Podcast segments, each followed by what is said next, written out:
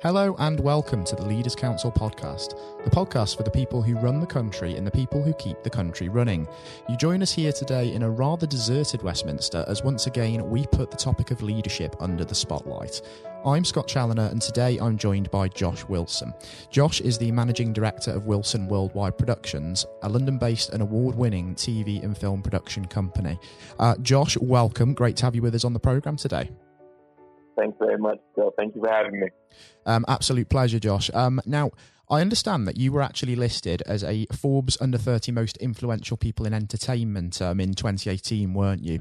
Now, considering that this podcast is all about leadership and effective leadership at that, I'd love to know some of um, the secrets that went into that success. Um, yeah, in regards to getting on the list, I think um, I think ultimately, you know, a big part of it was trying to figure out a way to allow the, the company to look better, uh, essentially, than it was to, to start with. I think that was really a big part in it, and figuring out a way to to do uh, deals that were quite, um, how can I put this, quite robust and that suited everyone. Um, I think that was really the most important thing to be able to bring a lot to the table. Um, because when you're dealing with, with the big companies we were, you know, when we first started, Sky and, and some of these massive brands, Tough Mudder and major, major boxers, and, you know, to deal with a lot of those things, we had to, uh, we really had to make sure we came across obviously as professional as possible. We, we obviously put a, a really strong team um, together also on every production that we did. Um, and I think, you know, we had to execute and innovate accordingly in order to get a lot of those deals done, um, which is why we had a really successful um, year, year to two years after we got some, some initial investment in. Um, really, really important, all of those things. And I think it was just continuing that trend and and trying to make the right decisions in order to, to lead the company in the best way possible. And obviously, um, I was very lucky that um, the people I knew noticed that and they recommended for me to, to be on the list. And, and um, you know, Forbes thought that, that, that I should be that I should be on that. So yeah, really, uh, that was a crazy whirlwind two years. Yes, I can imagine it um, definitely was. Um, did you um, imagine early on in your career, then, uh, Josh, that you would eventually end up leading your own business? Um, that's an, that's an interesting question. Uh, ultimately, yes. I was um, my first job was in direct sales and marketing, um, and what I quickly learned from sales and marketing was uh, the ability the ability to manage people, the ability to manage large groups of people different personalities. Um, in high pressure, tough situations, I, I I was doing commission only sales. So if I didn't do well, I couldn't eat, and if uh, if I couldn't teach people um, to do to, to do things where I couldn't eat, so you know it, it taught me a lot of leadership qualities that I still use today at quite a young age, uh, and that really made me understand that there was nothing that I couldn't do if I wouldn't put the time, if I didn't put the time in to learn it.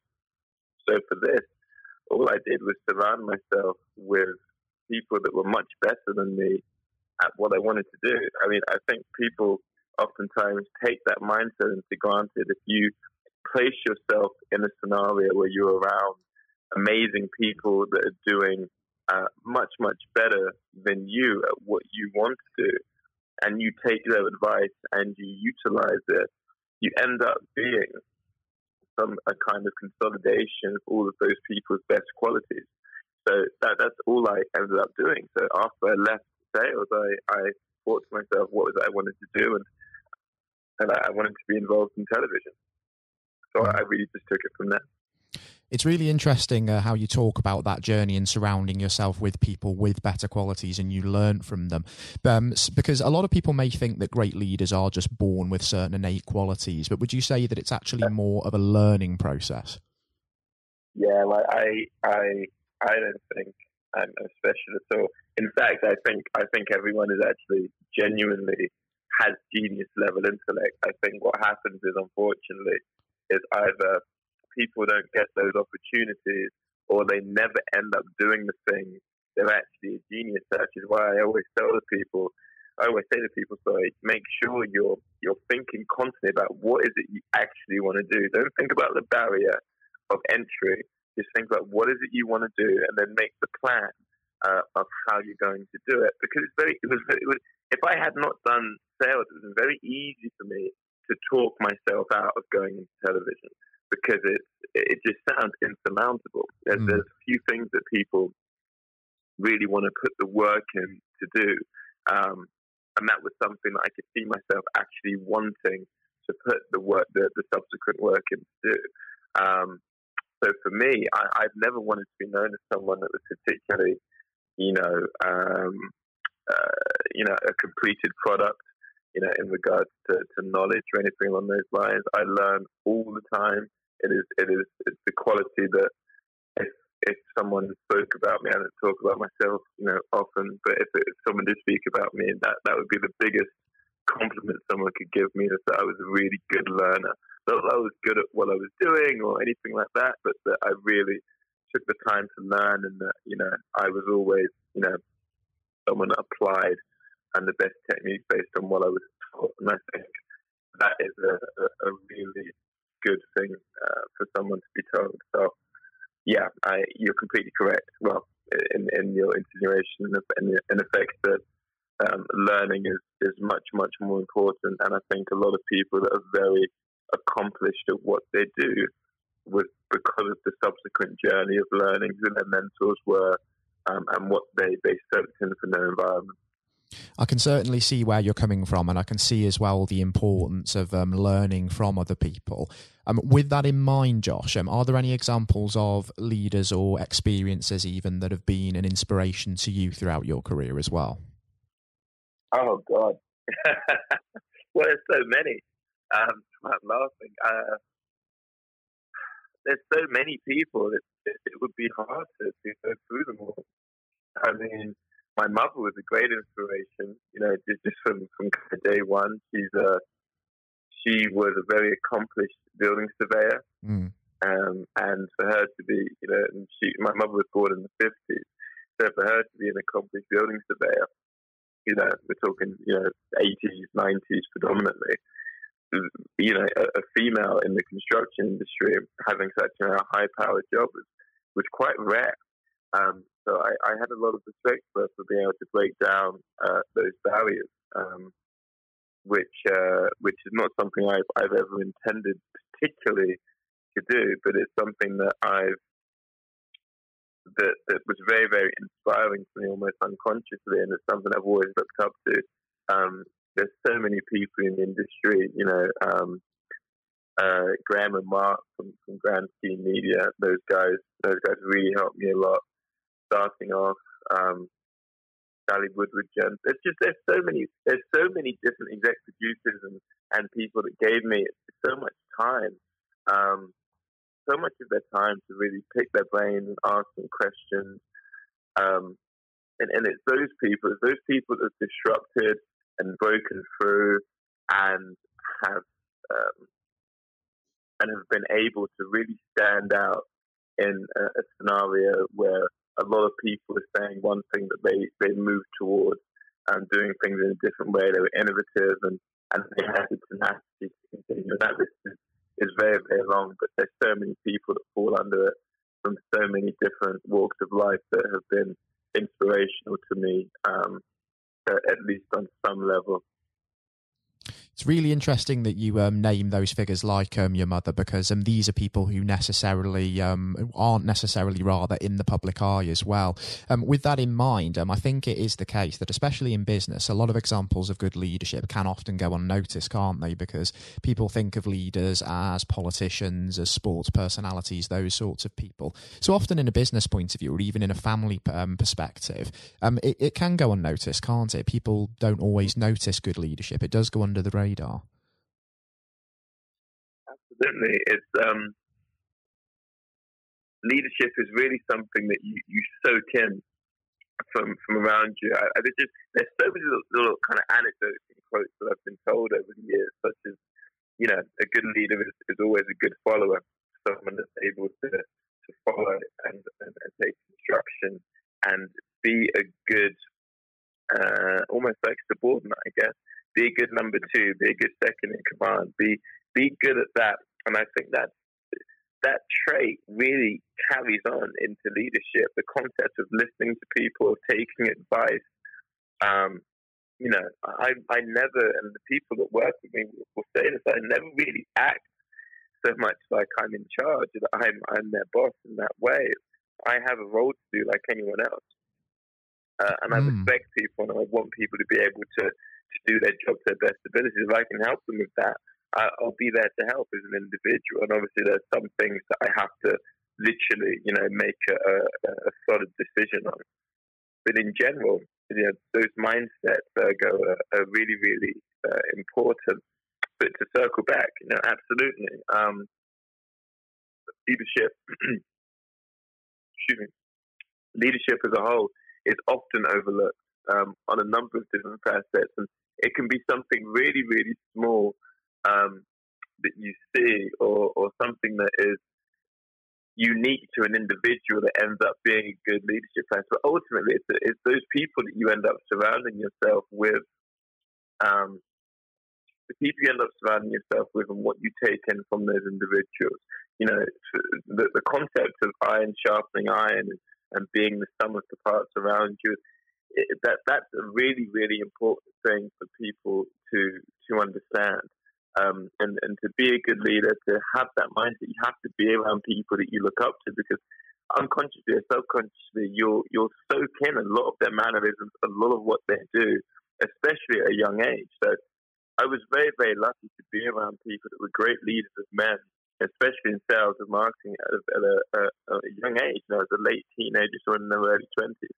So I soaked in a lot of those characteristics um, that, that, that have really helped me to this day. It's it, it, it, it's so important to be able to, to discern and learn from the environment around you um, and to be able to disseminate and action a lot of the things that you see into your own day to day life, and obviously in this sense, your your leadership qualities. And if you can do those things, then you'll end up in a, in a situation, as I mentioned before, where you are essentially um, a you know a, a, hybrid almost of of all the things that you've learned, and that that's the best the best situation that you can be in, uh, in my opinion. Mm, I think that's very sound advice for the next generation of emerging leaders as well, and they can certainly take a lot away from that. Um, Josh, I've got to say, um, I'm conscious of running out of time, but before we do wrap things up, um, do give me an idea of what you imagine the next year will hold for yourself, for Wilson Worldwide Productions, and what you hope to achieve in that time, especially going beyond the COVID 19 outbreak as well and all of that disruption. Yeah, I mean, it, it, it's exciting you know what I mean? I, I always try and flip a lot of these things on their head, and I think it's it's very easy in any uh, situation that is, you know, negative. There's a lot of crazy stuff happening. A lot of people that we know uh, personally, you know, are passing away because of this virus, and and it's really bad. And that's off that off oftentimes you know a challenge, and, and it will present challenges in itself. And so an important element is to truly compartmentalize what's going on out there, juxtaposed to what's going on in your business or with your work. Um, that's really, really important and to understand. If you're not able to sustain yourself, that brings with it a whole wealth of other problems. So to be able to figure out a way around your situation, whether that's through the government or through a new means of working or innovation, then that's the first thing to figure out. And I think for us, um, we figured out a number of, number of ways in order to make sure that we can constantly be developing new productions, new programs. Um, some of the great broadcasters we're lucky to have in this country and obviously abroad as well, um, uh, in order to, to make things work uh, and to keep uh, carrying on, you know, as an indie. Um, so, so that mindset has to be prevalent, and that has to that has to carry on. There is no situation where just because we are we have to stay home that we're, we're essentially locked into our own um, domiciles that we cannot um, innovate and adapt to, to, to our, our, new environment, um, which is what we will do. Um, what we can't do, obviously, is go outside and film. You can't go outside and do you know, live action film or anything along those lines. So, what can we do? Can we still develop? Can people still write scripts for us? Can we still get IP to things? Can we still get archives? Can we still sell products? Can we? There are so many things that we can still do. So it's about making sure that we're capitalizing on those things as much as we can. Um, we're looking for new markets in terms of what we can do there. And I think it's very important to understand that a lot of people get beaten by this. Um, a lot of companies will get beaten by the concept of this virus and what we're going through in the pandemic as a whole. And you don't have to be beaten by this. You know, you have a you have a choice. And I think people have to realize that if you can find a way to innovate, a lot of your competition is going to truly be struggling. Um, and so people have to really. This is a great opportunity for them if they can figure it out it's a fantastic opportunity to do well in, in this marketplace. So I think people should see it as a challenge as much as they can and, and try and figure out ways to, to be adaptable to their new environment. And once again, if someone can do that, then look at them in an amazing situation for when for when they for when we uh, we leave this pandemic, and we will leave this pandemic eventually, uh, and there will one day not be a lockdown, hopefully this year. Um, and, um, and when that time comes, you want to be able to truly hit the ground running and have been a company that has been able to keep going uh, and hasn't been um, kind of strangled essentially too much by uh, the um, the circumstances around them. So yeah, we will keep going, and obviously we'll make sure that we are um, capitalizing on any subsequent opportunities. Um, and that we are continuing to develop and, and hopefully producing great content. Absolutely. And let's hope that business is in a position to continue to innovate because it is those that do innovate and do develop and do adapt that will, of course, um, survive beyond that. Um, I've got to say, Josh, it's been an absolute pleasure um, having you on the uh, the program today, and uh, I think it would be fantastic to perhaps look at getting you back on in a few months' time to look at everything we've discussed retrospectively and see how those hopes have been borne out. Thank you so much for taking the time to come on the program. I appreciate it. Thank you so much, Scott. It's been fantastic. Um, next up on the programme, we hand over to Jonathan White for his exclusive interview with England cricket legend Sir Andrew Strauss. I hope you enjoy listening just as much as Jonathan enjoyed speaking to Sir Andrew. Here it is now.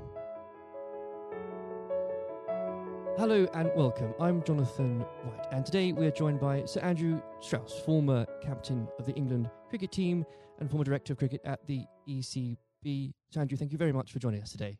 Real pleasure to be here. Thank you. It, the pleasure is all of ours. You know, and you've had a distinguished career, as I said, both on and off the pitch in English cricket, recognised not least with your knighthood for services to sport just last year. So congratulations on that. Yeah, thank you. Um, now there have been ups and downs in the career, like any career, including public and private disagreements with certain individuals. And on that front, I think what everybody wants to know have you finally forgiven Marcus Trescothick for giving you that stupid Lord Brocket nickname? um, well, my recollection was that it wasn't Marcus Trescothick who gave me that nickname. Ah. It was actually Mark Butcher. Uh, He's but, to blame. You know, I think there were a lot of people. It was the senior England teams at the mo- mm. at that time who wanted to sort of put me in my place and make sure that I didn't get above my station. So um, thankfully, it didn't particularly stick, other than within those group of players. And you really did try and get on their nerves by getting above your station, because of course, in your first outing, uh, you went on to score 112. Mm. Now, am I right in saying this, perhaps, that you only got there because Michael Vaughan did himself an injury? Well, that was the reason I got on the pitch in the yes. first place. Yeah, absolutely. I mean, you know, it's often sort of misunderstood or misjudged the role that luck plays in a in an international career or sporting career. Full stop. And um, you know, I was wait, waiting patiently in the wings mm. for an opportunity, and it didn't really seem like an opportunity was going to come along. And then, you know, I've only got injured in the nets, and there was my chance, and I had to kind of grab it with both hands if I could. And you certainly did. What was it like then to uh, see your name being put up on the Lord's Honour Board after your first appearance? Yeah, look, I'd just been transported to a completely different world almost. I'd been, I was a Middlesex player, I was mm. captain of Middlesex. All my focus was on helping Middlesex sort of win the championship and whatever. And then a week later, I've scored a Test century, which is something I'd always dreamed out, you know, literally all my life. and then the thought of doing it at Lords in your first test match. I mean, it was literally the dream. So, and then suddenly I started thinking, wow, hold on, potentially I've got a whole England career ahead of me and everything that entails. So it was a real shock to the system. Um, but I suppose what I was grateful for was that I was rel- relatively old, probably not the right way of putting it, but I was 27 of years course. of age. I was pretty comfortable with my own game, and I was also, I think, mature enough to understand um, that this was a great opportunity for me, but not to get carried away with it, which is unfortunately what happens with a lot of younger players. Without a doubt, and I think in those early years of your career, it's so important. I think you'd agree, especially when you're learning from other more experienced people. And this can be true of any field, whether it's sports or politics or business. Um, to have somebody there that you can rely on or look up to for guidance. In those early days, was there somebody that you could say to this day that, thank goodness they were there for you? Uh, well, I think in preparing me for international cricket, Justin Langer was a massive hmm. um. Source of advice for me. So he was captain of Middlesex bef- you know, a couple of years beforehand and really helped me understand what I needed to do to get there. Um, but then I think on the day to day basis, my wife Ruth played a, a huge mm. role, you know, just in terms of because I, I, think there is that real danger that you get carried away with it and you think yes. international sport in that goldfish bowl that you know you're more important than you you were previously or that that whole world is the real world and uh, and obviously all we know is that the real world nothing's changed other than mm-hmm. other people's perception of you and you need that grounding and again that can be true of any uh, so many different areas of life I think so. Yeah. I, I mean, very easy to get caught up in it and end up doing different things, being with different people, sort of trying to enjoy everything that goes with international cricket rather than focusing on the actual international it's, cricket. And itself. in those early days, Andrew, there were lots of examples where you could have got carried away because that team accomplished so much. Um, I think for a lot of people, the 2005 Ashes series is one of the greatest sporting moments of this country's history. Now, we could chat for hours about that, but I know uh, I wouldn't be allowed to, and, and, and you've got other places to be, so we can't do that. But I, if I may, I would love to ask what your highlight was personally for that, but perhaps more importantly, um, as a team, how were you able as a group to deal with the pressure no doubt you were feeling? Yeah, well, the the pressure is like nothing else that I experienced before or after because you know I think it's easy to forget how how much of a holy grail the Ashes was mm. back then. You know, we hadn't won it for so long, and it seemed like we'd come up against these invincible Australian teams year after year. So, you know, the, the closer we got to it, the harder it became. Um, I remember Ashley Giles walking into the dressing room for the, I think it was in the final day of the series, and I looked at him, and he looked absolutely terrible, like just white of a sheet, grey. He looked like aged about five years. I went, God, Charlie, you're not looking too good. And he went, Yeah, it's not surprising. I haven't slept for eight weeks. and I went, Well, join the club. You know, I think we'd all been sort of living this behind our own closed doors. And um, yeah, it, it's just an extraordinary thing. And uh, without doubt, the the highlight was number one, drawing that game at the Oval yes. to make sure we we we won the Ashes, but also the day after. You know that open top bus parade around London, and to understand that we'd broken out of the cricket bubble, that they're just general sports fans or just people that were interested in in seeing England win at something were all engaged and uh, completely besotted by the whole thing. I think that's such a key point, now because there's, there's so there were so many people back in 2005 that may have not even given cricket a second glance and it put a whole new generation, especially of children, school kids, into loving that sport.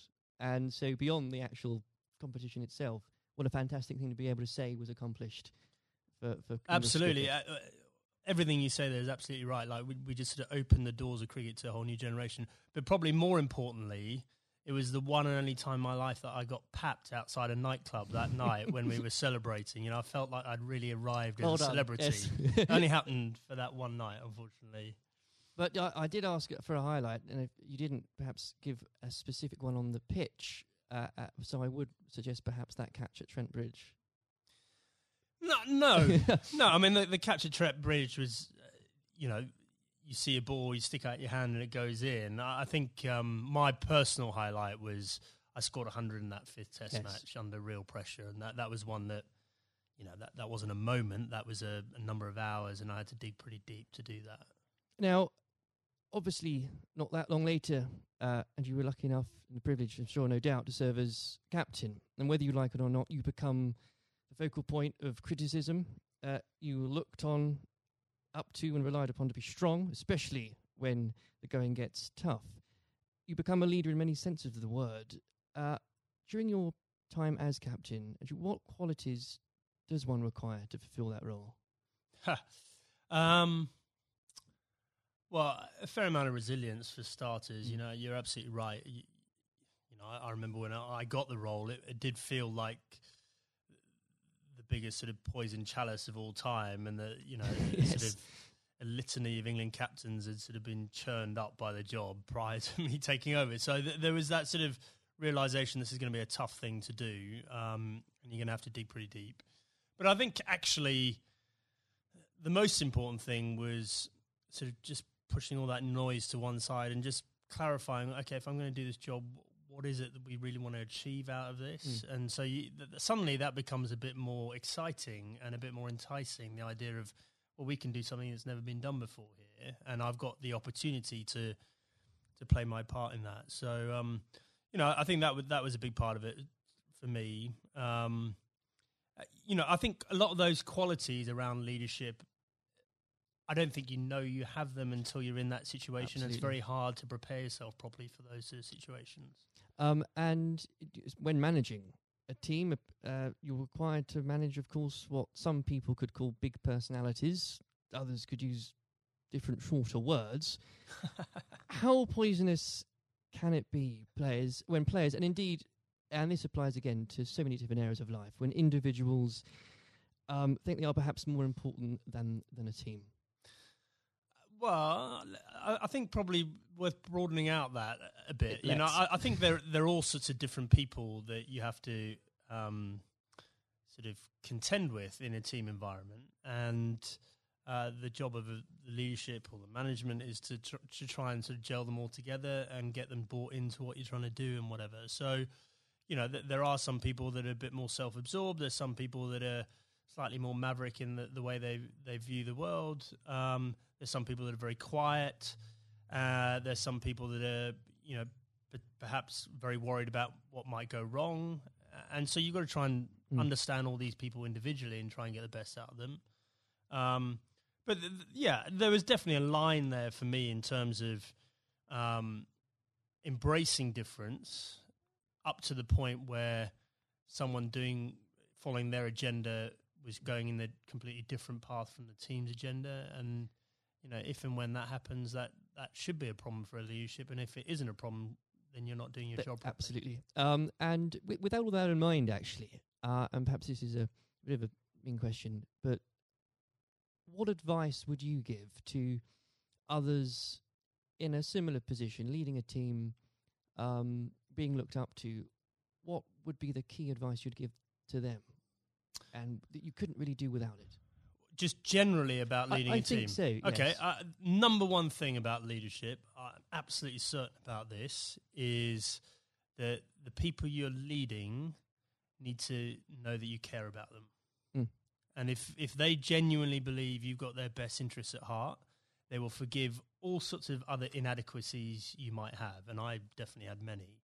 Um, because they, they'll know your heart's in the right place and they uh, they'll feel comforted. There'll be a degree of sort of psychological safety or some or whatever it might you might term to to make sure that the, team comes together when the going gets tough. If they genuinely don't believe you care about them and you're in it for yourself, um, doesn't matter how charismatic you might be. It doesn't matter, you know, how gregarious and and how um, impressive you might be as a person. They will be wary of you mm. and they will start looking after their own interests very quickly. Um, now, in 2015, obviously, you were appointed as director of cricket at the ECB. Uh, you took some pretty uh, major steps early on. Um, you brought in Trevor Bayliss as coach, was was brought in. Um, you put a much greater emphasis on limited overs cricket. Now, in the abstract, what had you identified that needed to be changed um, for English cricket, and were there qualities that you had developed, you'd found out you had as England captain, that you were able to bring over the job? Um, okay, so the first thing was we had this unbelievable opportunity of the World Cup on home soil in yes. 2019. Uh, I was, firstly, I was sick and tired of watching us make the same mistakes in World Cups, and this includes my time as captain. We just kept on sleepwalking our way into it and pretending everything would be on the all right mm. on the night, and it never was. Um, and so I definitely made it our priority to win that 2019 World Cup. I thought that was more important than anything else that was going to be taking place in my tenure. Um, and I knew in order to do that, we had to completely shift our perception of white ball cricket. Quite a radical shift from what we, we what we were coming from. Yeah, but mm. the rest of the game had moved on, yeah. and the rest of the game had understood that white ball cricket was playing an increasingly important role in, in both financially, but also in in terms of players' focus and interest. Yes. Um, and we had to move. In fact, we didn't have to move at times. We need to get ahead of the time. So you know, we had to completely shift our both our philosophy, but also the way we played in order to do that. Um, and I was very lucky uh, having both Trevor Bayliss and Eoin Morgan, who were prepared to sort of role model that and lead that through. Um, and the second part of your question around what had the England captaincy sort of done to prepare me for the role?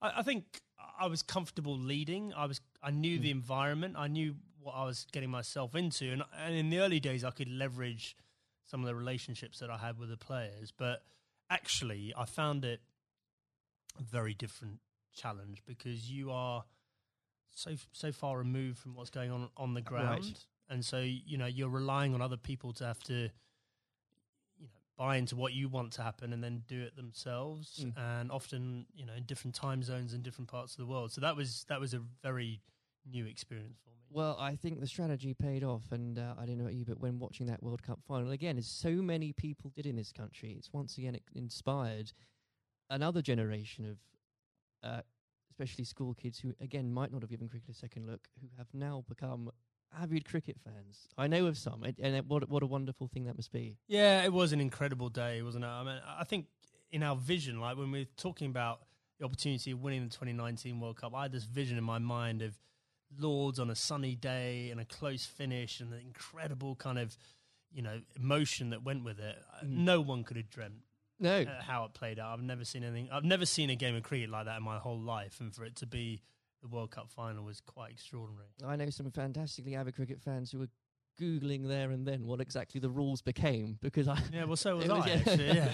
absolutely. Um, now, in your in your wife's memory, you established the Ruth Strauss Foundation last year. Uh, in doing so, whether you'd admit it or not, yourself and the foundation has become an inspiration to thousands, husbands and wives, mothers and fathers, sons and daughters. Please do take some time, if you wouldn't mind, and you to explain to the listeners the work the foundation does and, and what it's been like to lead a project like that. Yeah, thanks. Um, well, look, I mean, we obviously had a very tough journey as a family. First of all, Ruth being diagnosed. Ruth was someone that was always well you never think she was going to be someone that was sort of laid down by cancer. And for us to find out that she had lung cancer was mm. extraordinary. She'd never smoked a, a, cigarette in her life. And I think we all had this perception of lung cancer being a smoker's disease. Um, and so just uh, having gone through the experience and obviously some very low times and us coming to terms with the fact that, that Ruth had stage four cancer and she was going to die, um, we learned a lot in that process, and and thankfully we had time for me to speak to Ruth before she died about legacy and what we could do to make something positive come out of you know this experience we'd all been through.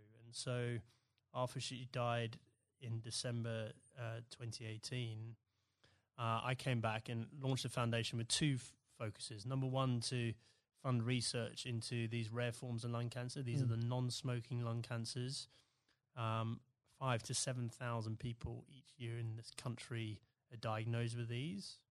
No one knows why they're getting them, um, but they're on the increase, and it's women, young women, that are affected more than men. Extraordinary so, numbers. Yeah, I mean, it, in the list of top ten cancers, it's number eight. Rare forms right. of lung cancer, number eight. So it's not really rare. It's probably a misnomer, but it's um, yeah, we're really lacking in funding and understanding. And then the second element, and probably this is in some ways more pressing, is um, to help uh, cancer. Anyone who's got cancer who has an incurable uh, diagnosis, to help them and their families prepare themselves for death. Mm. And so, in order to do that, we need to be able to find ways of them having open conversations with each other because if you do this well, it should help the bereavement afterwards if you're well prepared for it. It's not something people like to do. I was very lucky that Ruth wanted to do it. Um, but also, we have to have that debate about about the taboo of death, and yes. you know, effectively, how uncomfortable we are talking about it, and certainly how bad we are preparing for it. If you if you think for a moment about antenatal classes before you have your mm. baby, like how we're preparing you for the how your life's going to change, and we do nothing around death, even though we're all going to experience it in one shape, way, shape, or form. And um, you know, we, I think as a society we need to be better than that. We, we've come a long way in so many different areas, and especially around mental health. And we can do better about death. There's no doubt about it. Well, I think the, the foundation is leading the way in breaking taboos on that front because they need to be broken. Um, uh, I know they've got the foundation is going out some events later this year. So if you could tell us about some of those, that would be. Yeah. So the, I mean, we've got a couple of big ones coming up. So uh, the Westminster Mile, which is a, a, very inclusive. If you're thinking about think about a marathon, but just think about just doing a mile of a marathon rather than 26. Sounds ideal. So we've got grandparents, we've got little kids, we've got people pushing prams, so that we're going to get as many people as possible to play their part in that and raise some funds. Um, we've got the Red for Ruth Day at Lords again, so that was an incredible day for us last year. You could, you, whether you were there or not, especially if you were there, I mean to say, but whether it was the photos in the papers the next day, what an extra! I think it was the fifteenth of April, wasn't it? What an extraordinary day, and what an overwhelming day that must have been for you. Yeah, absolutely. Well, I mean, you know, an Ashes Test match is a big day anyway, yes. and then f- for us to have that extra element of the the Red for Ruth Day, and to see the the wave of support. You know, it's probably it was just I myself and the boys were incredibly profoundly affected by that uh, in a good way. You know, felt so much uh, love and support there, and then the foundation is directly benefited hugely by the the funds raised, and um, we want to take it up a gear this year and, and make it more of a community thing, not just the the day at Lords. Um, I even saw some of the stuffiest members of the MCC, Andrew, wearing red, uh, wearing red. So, what, what an extraordinary thing! Yeah, well, a lot of them wear red trousers anyway, I think. But um, no, it, absolutely, you know, they, they were right behind us, and um, you know, we we really want that to be something that's embedded in in the English summer, uh, just like the McGrath Foundation Days yes. in, in Sydney in Australia. Well, it's been a complete inspiration, um, and uh, I very much hope we can talk about that perhaps late in a few months as well. Absolutely. Um, before we go, as I'm conscious of the time, we uh, it's also an exciting year for domestic cricket. Um, not least uh, because of the introduction of the hundred, not without its critics. I should, and I know you're uh, a big proponent of it. Um, the blast has clearly shown um, that the short form of the game has brought cricket to a new and growing audience, exciting games. Uh, what do you say to those that ask, why do we need the hundred as well? Uh, well, so the hundred is the most important uh, step forward in domestic cricket in this country ever, and the reason for that is that increasingly, well, there's two things. First of all, we need to break out of the cricket bubble. So the blast followers tend to be the same people that follow other cricket, right? And therefore, you know, that's a small audience mm-hmm. and potentially a, a, declining one over time. Even though the blast sales are increasing, uh, we need to break out of that and try and get more general sports fans into cricket. Um, but more importantly, um, just the the way the tournament's set up, and it's one day, one game a day over a six week period. Broadcasters will pay money for that, and therefore, what we're trying to do is re- reduce our reliance on international cricket paying all the bills. If you think about Test cricket and some of the issues around the world, we just can't rely on that money coming in mm. to fund the game. So we need to find another way of doing that. Um, I just think it's going to be an incredible success. I'm so excited about it. I know there are people that are worried about it, but in two or three years' time, um, you know, we're going to have our own uh, short form tournament that will rival the Big Bash, and we'll be moving towards the IPL. And those are yeah, those are two enormous events out there, and we can have our own version of that ourselves. I can feel your enthusiasm for it. As a as an Essex fan, I, I'm still stumped as to. I think I'm going to have to choose between either supporting a team based at the Oval or a team based at Lords. And I, I will I'll get over that, but I'll I'll yeah, have to do well, it. surely it's got to be the Lords one, right? Uh, sh- sh- of course. Yeah. um, Sanju, it's been an absolute pleasure discussing that and everything else with you today. Thank you very much. Cheers. This has been the Leaders Council podcast. Thank you for celebrating excellence in leadership with us. I've been your host, Scott Challoner. Until next time, goodbye. Thank you for listening to our podcast. The views expressed within the podcast do not reflect the views of the Leaders Council of Great Britain and Northern Ireland, its parent company or subsidiaries, members of staff, or other guests of any other person therein associated.